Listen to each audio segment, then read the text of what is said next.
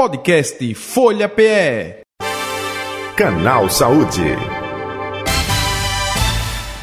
Deixa eu trazer agora o nosso convidado, doutor Domingos Melo, cardiologista, mais uma vez colaborando com a gente. Doutor Domingos, boa tarde. Gratidão, hein, por nos atender. Boa tarde, Jota Batista. Prazer estar com você de novo. Mais uma mais, vez juntos, hein? Mais uma vez, cadeira cativa. Doutor Domingos, é, qual o inimigo número um aí do coração? Eu falei de sedentarismo, falei de obesidade, falei da ingesta de álcool em excesso, falei de vida sedentária. É, é isso tudo? Tem um que é mais é, propenso a causar é, justamente doenças cardíacas ou é a somatória de tudo isso, hein? Na verdade é isso, Jota, é a somatória, são os que nós chamamos de fatores de risco. Os principais fatores de riscos hoje associados são hipertensão arterial, diabetes, tabagismo, sedentarismo, obesidade, alteração nas taxas de colesterol e triglicerídeo, que são as gorduras sanguíneas. Então, esse também é um fator de risco. Nós temos hoje mais um fator de risco associado, que é o estresse. E esse é um fator de risco que tem cada vez se apresentado mais de forma importante, provocando alteração e dano cardíaco. Então, esses são os fatores gerais, né? São os fatores que nós dizemos. Alguns são modificáveis e outros não. Por exemplo, a história familiar de doença do coração é um fator de risco não modificável. Mas o tabagismo, o colesterol, o sedentarismo, a obesidade, são todos fatores modificáveis. Então, isso é muito importante, porque quando a gente aborda o tratamento, a gente aborda no sentido de como a gente não consegue modificar a história familiar, a gente tem que proteger o paciente contra esses fatores que ele tem é, relacionados ao ambiente. Então, eu costumo dizer aos meus pacientes: olha, eu quero falar com você daqui a 40 anos, então eu tenho que lhe preparar para o futuro. Por isso que eu tenho que resolver esses fatores de riscos já. Entendo. Outro detalhe também, é, a gente sabe, não é, é, às vezes a dificuldade, é, poder aquisitivo, para não é, poder fazer exames né, que é, possam medir as taxas, enfim. É, o SUS tem a grande quantidade, mas também a gente observa muito a proximidade de postos de saúde, próximo ali do bairro onde você mora. É, um pouco de falta eu não diria de comunicação, mas é falta é, de é, é, prioridade para essa pessoa dizer assim, não, eu vou cuidar da minha saúde, até porque sem saúde eu não consigo nada na vida, nem trabalho, nem lazer, é, é um pouco disso, falta um pouco de conscientização, falta, é, doutor Domingos. Falta sim, Jota, isso é muito importante, você está trazendo isso, porque eu tenho dito a meus pacientes o seguinte, se você compra um carro novo, você não perde a revisão para não perder a garantia do carro. Entretanto, com o nosso corpo, nós achamos que ele é uma máquina que não vai parar nunca, que você pode dar a carga que quiser, que ele tem que aguentar. Então as pessoas passam às vezes anos e anos sem fazer uma revisão. Veja, um dos grandes problemas da hipertensão arterial é a falta de diagnóstico. E a falta de, de diagnóstico está no fato das pessoas nunca procurarem nem fazer uma aferição da pressão arterial.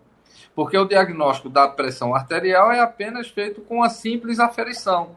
Então, a gente tem uma grande parte dos pacientes que não estão diagnosticados porque nunca procuraram um serviço de saúde. O Sistema de, Único de Saúde, o SUS, nós sabemos que ele tem problemas, mas as pessoas conseguem ser atendidas marcam a sua consulta, são atendidas e vão ser diagnosticadas e vão ser orientadas. Por exemplo, você fazer uma dosagem da sua glicose para saber se é diabético, fazer uma dosagem do seu colesterol para ver se ele está alterado. Esses são fatores muito importantes para definir o prognóstico, ou seja, o que vai acontecer com você no futuro. Então, através desses dados, você vai receber uma orientação do médico, uma orientação de nutricionista. Então, todos esses são serviços que são disponibilizados tanto na rede pública quanto na rede privada.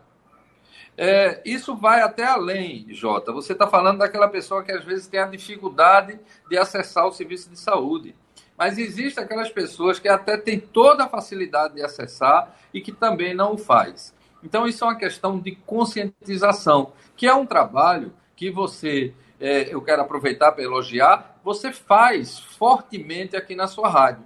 Então, isso é muito positivo porque você alerta as pessoas dos perigos que elas podem correr se não fizerem uma é, avaliação da sua situação de saúde.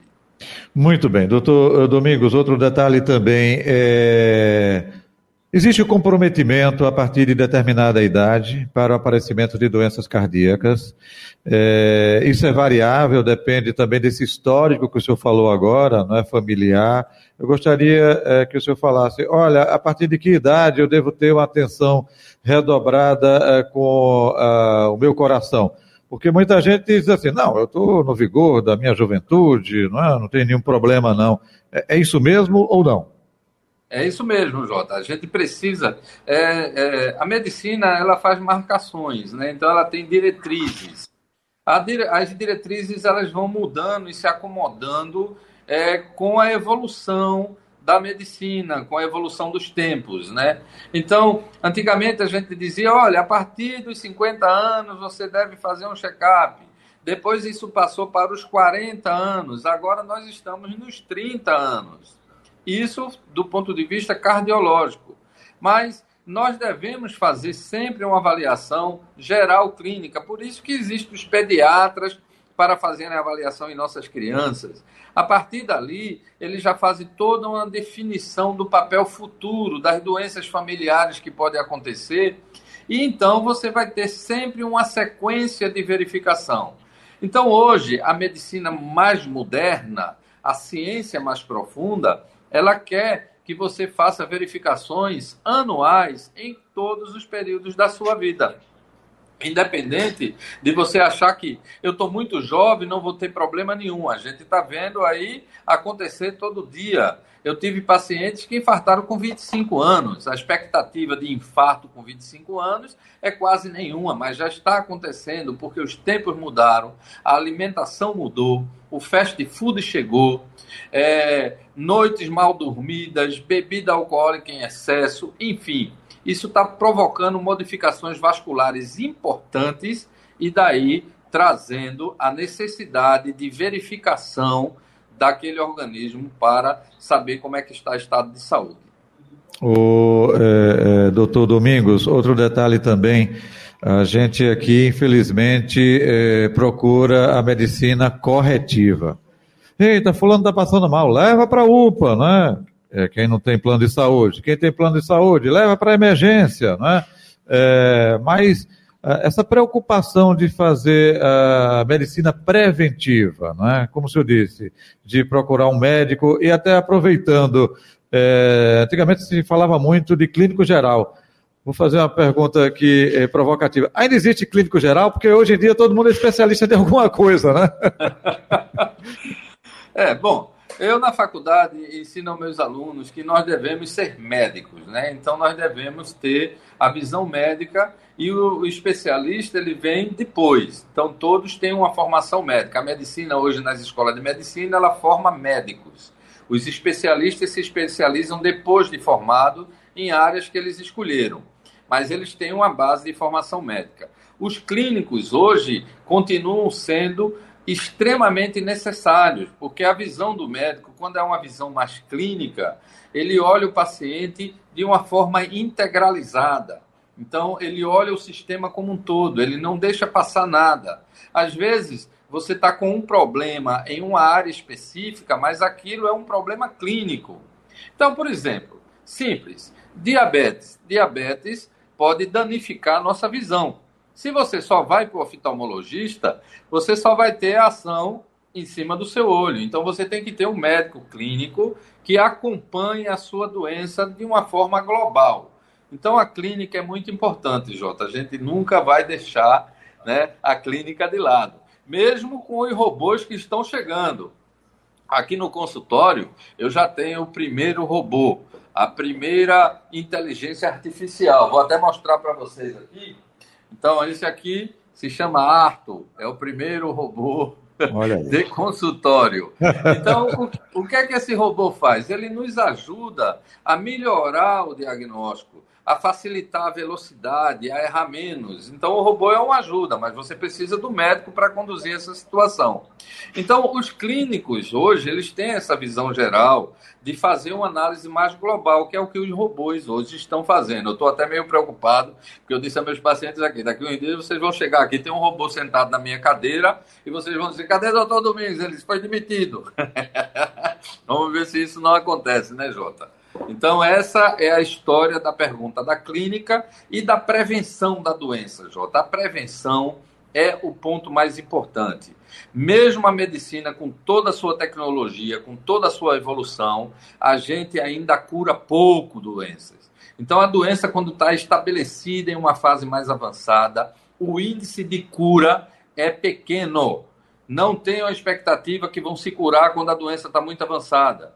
Mas a medicina, se ela for preventiva, ou seja, eu já sei que meu colesterol está alterado, então eu começo a tratar o meu colesterol. Eu já sei que minha família ela tem risco maior de ter doença do coração, então eu já tenho que me proteger para não ter obesidade, para não fumar, para ter atividade física, enfim. Esta é a verdadeira medicina preventiva, que é a que dá mais resultado para que você tenha uma longevidade maior. Perfeito. Doutor Domingos Melo, queremos eh, agradecer a sua participação aqui com a gente mais uma vez. Onde encontrá-lo nas redes sociais, contatos? Fique à vontade. Telefone da minha clínica, 3361 1184. E aí, 3361 1184. E aí, Perfeito. estou à disposição, viu, meu amigo Jota? Tudo de bom para você e para seus ouvintes. Até o próximo encontro. Ok, gostei quando o senhor disse com o paciente que o senhor diz no dia a dia, não é? Olha, é, vamos é, tratar pelo. Quero lhe ver daqui a 40 anos, como é? É, daqui a 40 anos, então eu tenho que lhe proteger para você não morrer agora, né, Jota? boa, boa, boa, boa. Um abraço, doutor. Tudo de bom. Doutor Domingos Mello é cardiologista e professor da Universidade de Pernambuco nosso convidado do canal Saúde de hoje que fica por aqui. Saúde e paz para você. Tudo de bom. Valeu. Até o próximo encontro. Podcast Folha PE. Canal Saúde.